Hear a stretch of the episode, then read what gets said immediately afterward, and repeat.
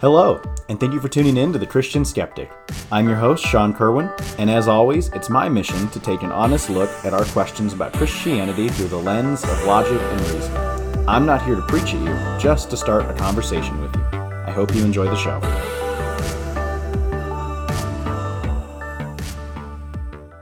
So, I've been doing this Bible in 90 day challenge as of late, and I read in Numbers chapter 23 that God, Moses writes, is not a man that he should lie, nor a son of man that he should change his mind.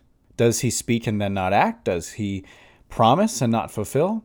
Then I also remembered, though, that I had read in Genesis chapter 6 that the Lord was grieved that he made man on the earth, and his heart was filled with pain. And in Exodus 32, it says that the Lord relented and did not bring on his people a disaster which he had threatened, which was to destroy them.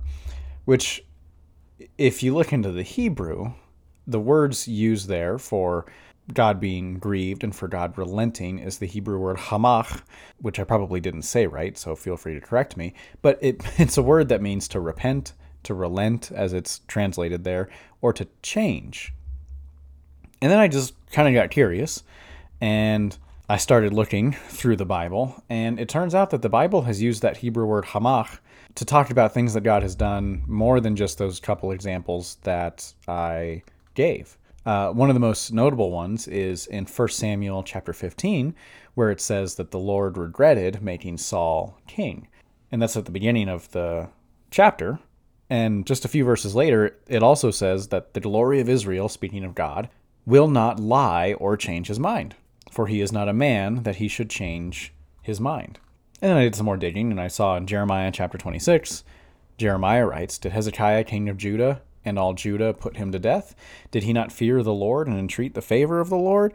And the Lord changed his mind about the misfortune which he had pronounced against them. But we are committing a great evil against ourselves. And then there's the entire story of Jonah, right? Where God says to the prophet Jonah, I'm going to destroy Nineveh. And I mean, you know the story if you've ever attended Sunday school, right? Jonah runs away from the calling of the Lord for him to go tell these wicked Ninevites to repent. Eventually, God, by means of a gigantic fish, sometimes uh, referred to as a whale, uh, gets a hold of this prodigal prophet. And what happens? Jonah eventually wakes up, realizes the calling of God, goes into the city of Nineveh, preaches, repent, and the whole city repents.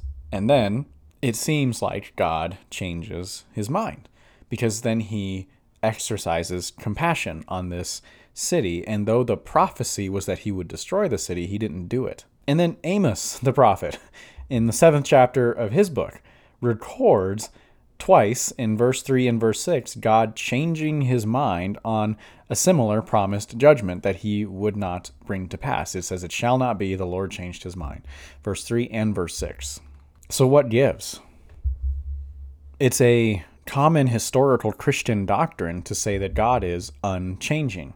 The theological term for it is immutable. God is immutable, which, as A.W. Tozer puts it in his book Knowledge of the Holy, is to say that God never differs from himself. The concept of a growing or developing God is not found in Scripture it seems to me impossible to think of God as varying from himself in any way. Here's why. A.W. Tozer continues For a moral being to change, it would be necessary that the change be in one of three directions. He must go from better to worse, or from worse to better. Or granted that the moral quality remains stable, he must change within himself, as from immature to mature, or from one order of being to another. It should be clear that God can move in none of these directions. His perfections forever rule out any such possibility. God cannot change for the better, since he is perfectly holy. He has never been less holy than he is now and can never be holier than he is and has always been. Neither can God change for the worse. Any deterioration within the unspeakably holy nature of God is impossible. Indeed, I believe it is impossible even to think of such a thing. For the moment we attempt to do so, the object about which we are thinking is no longer God, but something else and someone less than he. The one of whom we are thinking may be a great and awesome creature, but because he is a creature, he cannot be the self existent creator. And A.W. Tozer, somewhat more of a modern writer, isn't alone in this. Another great theologian that I can think of is Thomas Aquinas. You know, Thomas Aquinas, the Italian philosopher who lived in the mid to late 1200s. Thomas Aquinas, the philosopher and theologian, in his Summa Theologia, one of his most prominent theological works, he spent a great deal diving into the immutability of God, defining that it is God's pureness, his purity and his holiness, much like A.W. Tozer said, is what makes him completely unchanging in every single thing that he does, in every way that he acts, in every way of his potency and every display of it. Aquinas writes that God is immutable, and yet Thomas Aquinas also wrote commentaries of the very scriptures that I read to you at the start of this podcast. And so, at first glance and at face value, it kind of appears like we have somewhat of a contradiction going on. God's immutable. God's incapable of changing. That's what classic Christian theology that has been taught through the past 2,000 years tells us is that the God of the Bible is an unchanging God. And yet, there are several verses, and there's probably even a couple more than I just listed, that says that God changed his mind or that God changed. So, what gives? Well, to understand this, we got to not think in the current dimension in which we think if that makes sense. And let me kind of dive into what I mean here. You see, God is eternal, which means that he is not bound by time, nor does he operate within time. Time is what we are bound by. We can't do anything outside of time. Every single thing we do is marked by a period of time. And for us, time moves linearly. You can't go back, right? It's 2021 as I'm recording this, and none of us are capable of going back to 2020, which I'm sure if any of us were given the choice of which year to go back to, 2020 would not be the year probably any of us would ever choose to go back to. Am I right? But we also can't jump ahead. None of us have the ability right now to go to 2030. And I'm tempted to make a DeLorean joke or a Back to the Future joke because I really love those movies. I'm tempted, but I won't.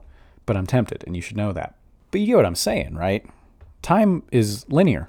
If we're plotting time time moves only in one direction, the X direction, right? But God's eternal. So God exists, and this is the engineer and, and probably the nerd in me coming out. But if if we're thinking about this dimensionally, right? If we're thinking about this on a coordinate system, we exist in time on only one axis. God exists in eternity in the Y and Z direction as well. And so therefore, and I credit the philosopher and great thinker and speaker Eleonore Stump, who I've referenced before in this podcast, for this idea uh, on a lecture she gave that I was listening to, which you can totally find on YouTube. But it's this idea that God is outside of time. And because God is outside of time, he is actually intimately, and that's a very key word when thinking about God's interaction with what is inside of time, because it's as if eternity is it exists in an arch over time, right? If time is linear, eternity turns the line into an arch. In other words, God can intimately be in every single moment of time, both time that's already happened and time that will happen. God knows no past or future. God only exists in the eternal now, but we are in the temporal now. So, in the temporal now, we know a temporal past and a temporal future. And God knows those too. He's just intimately in every single one of them. And so the theology of God's eternality then isn't as if God can see into the future, it's that God is in the future. And it isn't as if God can see into the past, it's that God is in the past. But God's also in the now because he's outside of time, so he's actually intimate with every single moment. And of course, what do I mean by intimate? By intimate, I mean present. By intimate, I mean involved in every single detail of every single moment. Does your brain hurt thinking about this? Probably. I don't know. Mine does when I think about this. And that's because the main point I'm getting at here is that God's vantage point we'll never have. None of us will ever know what it's like to be completely intimate with temporal past and temporal future. We're only intimate with temporal now. Even at the very recording of this podcast, I am not currently intimate with the moments I was spending just a couple hours ago eating lunch at my kitchen table. Nor am I intimate with the moments I will spend several hours from now eating lunch at my kitchen table tomorrow. If I'm even eating lunch at my kitchen table, I might be eating lunch at a restaurant or something. Who knows? I'm not there yet. But God knows because He is there. which then does kind of bring another very real question of do we actually have free will? Uh, let's answer that next time. So pause there, keep that in mind. We are going to get to that next episode. Spoiler alert. But suffice it to say, I could make the statement that tomorrow for lunch, I am going to eat pizza. Is that statement true? Well, maybe if I'm planning on it, and even though I'm planning on it, something may happen where I don't eat pizza tomorrow for lunch. And so, in other words, the qualifier that actually makes that statement true or not doesn't exist for me, but it does exist for God because He's already intimately in that moment, because He's already outside of time. Now, let's say it wasn't pizza. Let's say, and please don't call the cops because I'm not actually planning on doing this. But let's say I made the statement tomorrow at lunch, instead of eating lunch, I'm going to go steal a car. Or worse, I'm going to go kill someone. Now, the qualifier that makes that statement true for me or not doesn't actually exist because I'm not intimate with that moment. Sure, I can plan to go steal a car or commit murder, but circumstances may arise which may prevent me from doing so, or I may have a change of mind. The difference is God is already intimate with that moment, but God's also intimate with this moment as well. And this is a moment in which I am considering spiritual things and recording a podcast. For you, this is a moment where you're considering spiritual things and listening to a podcast. And that may please God, right? And that would be a very rational and reasonable thing to say if you have any knowledge of the Bible, right? That if you are considering spiritual things, if you're spending time meditating on what God's word says, questioning, wrestling with it, seeking answers, seeking information, knocking so that it may be open to you, seeking so that you'll find, right? It, it makes sense then that you could make the truth statement of what you're doing now pleases God. And the truth qualifier is there for you because you know that those who seek after the Lord, right, will find, and that it's that process that God is pleased with. And then the truth qualifier would also be there for God, because He's intimate with this moment right now, the moment in which you are seeking spiritual things, seeking to know the Lord more. And the truth qualifier would ring this statement as true. So then, suffice it to say, in this moment, you are listening to a podcast, seeking spiritual things, I'm assuming, and God is pleased. Well, if we apply the truth we know from God's word about God being pleased with those that seek him and God being displeased with sin, and we apply that statement to the statement I made of I'm going to go commit murder tomorrow at lunch or I'm going to go steal a car tomorrow at lunch, the truth qualifier isn't there yet for me. Which means that in this moment, in the temporal now, before that statement becomes true or false, Hopefully false. Definitely false. I don't plan to do that. But God is still pleased with me because that statement has not become true. So, from my vantage point, God is pleased with me. Now, if that statement were to become true, I think it would make logical sense to say God is displeased with me. The truth qualifier is there for God. But notice something there's a change, right? It goes from today, where I'm eating pizza for lunch, and recording a podcast and discussing and thinking about and researching spiritual things and trying to understand the nature of God, who He is. And I can say God is pleased with me. And if God is pleased with me, well, the logic follows that blessing will likely come.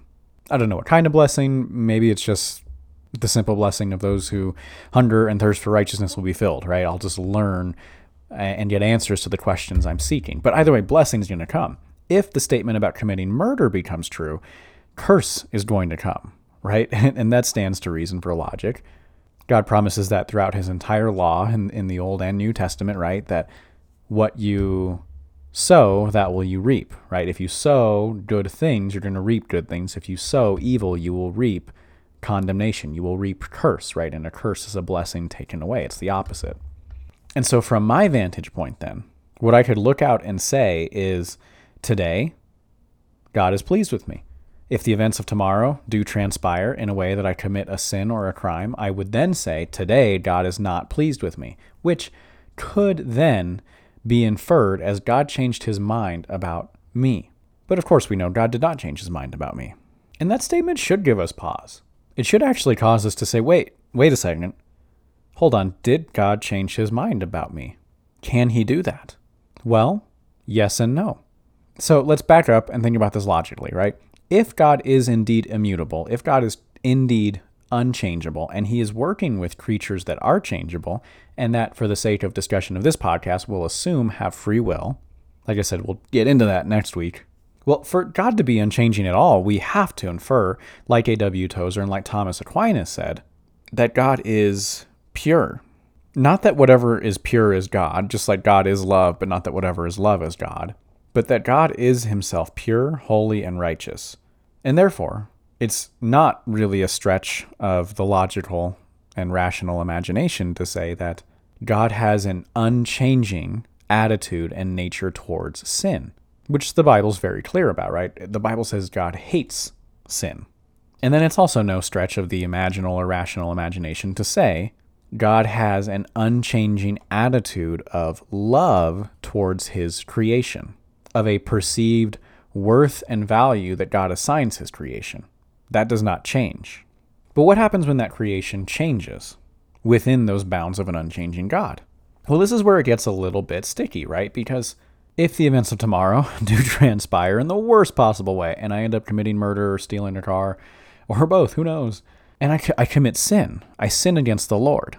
Whereas today, the day before, God was really pleased with me, we'll assume, and tomorrow he's not, what would have transpired then is not God changing his mind about sin, is not God changing his mind about who he is, is not God changing his mind about the created nature of me, is not God changing his mind about the value, judgment, or value call of worth of who I am. And it's not actually even God changing about his love for me. Because if we take this concept of eternality, with eternality being above the temporal now, temporal past, and temporal future, that it is intimate with all three of those at the same time, then that means at the cross, when Jesus was dying, he knew that I would sin tomorrow, and the cross then paid for it. Intimately, the cross paid for it because he was in that moment. God was in that moment while performing the justification and payment of that sin at the cross. And that can be said of every single moment of sin, then that because the eternal now is intimate with the temporal past, present, and future, that at the cross, God was intimate with every single sin every single person would commit at every single time over every single life that's ever lived in the course of human history. And that's confusing as frick. And the Bible was written by simpletons. And the Bible is still read by simpletons, first and foremost being the person you're listening to in this podcast right now yeah, there's metaphor and there's poetry and there's complex ideas in it. But come on, the people that wrote this stuff were shepherds and fishermen and poor people and people that God told to marry prostitutes and God called to weep over a nation and a homeless dude that wandered in the wilderness for 40 years after killing an Egyptian. So, what we have then, in order to grasp the judgment of God, the feelings of God, the hurt of God, the pain God feels from sins committed against him, the anger God feels when sins are committed against his people, his beloved. In order to really understand that, what happened then when the writers of the Bible, Old and New Testament, were writing is they did something that we now look back at and call anthropomorphism. And that is the quality of assigning human characteristics and human attributes to the behavior of God. Why is that? Well, it's because of what I talked about. We're observing an eternal God who acts in the eternal now from a temporal now, and we see things he has done in the temporal past, and we hear of things he will do, and he pronounces them in the temporal future. But you see, when God pronounces something, he's doing it. For example, the return of Christ. God pronounces this because he is already intimate with that moment that Christ comes back. To us, it's the temporal future. It hasn't happened yet, but it's happening right now for God. Just as much as the prophecies about the cross. When Isaiah gets the prophetic vision from God saying, Arise and shine, for your light has come. Behold, darkness will cover the earth, and deep darkness the people, but the glory of the Lord will be shown upon you talking about Jesus coming into the world, right? God gave that prophecy 600 years before it happened, but he was intimate with that moment. God, in the eternal now, is still just as intimate with that moment as Jesus entering the temporal now was while it was happening. But that's really complicated and really complex. And we can't relate to that. And that's the other side of things. that makes it even more complex is that not only is there an immutable, unchanging God who's intimate with every single moment of time, But he also must be intimate with every single person that lives in time, every single person that is very much changing. The human life is a constant life of change. And not only that, the Bible says he relates to us. And so it's not just that we assign human characteristics and qualities to God, it's that he also assigns human characteristics and qualities to himself, and ultimately assigned himself human form in the person of Jesus Christ. Which, now that we've already talked about God living in the eternal now and being separate from the temporal now, now we have to think that God, as Jesus, entered the temporal now in our temporal past and will do it again in our temporal future. How's that for a mind bender? But anyway, back to the, the question here as we're running out of time. It almost seems like these two concepts then live in tension. And that's because they do, and they must live in tension. Because if they don't live in tension, like A.W. Tozer said, we don't actually have a God. If there's a way to explain that God changes and doesn't live in the eternal now, then what we have is a God who is surprised by human activity and human thought and human emotion. But then if we have a God that never changes, lives in the eternal now, and we can just brush aside those verses that say God changed his mind, and in so doing, what we would do is say that God has no relation or interaction with the temporal now, that God's view of a person or rather, a person's holiness and a person's standing position before God never changes, is to have a cold and distant God, not the God of the Bible. Neither of those two descriptions of God would be the God of the Bible. And therefore, like Tozer said, they would be a lesser God.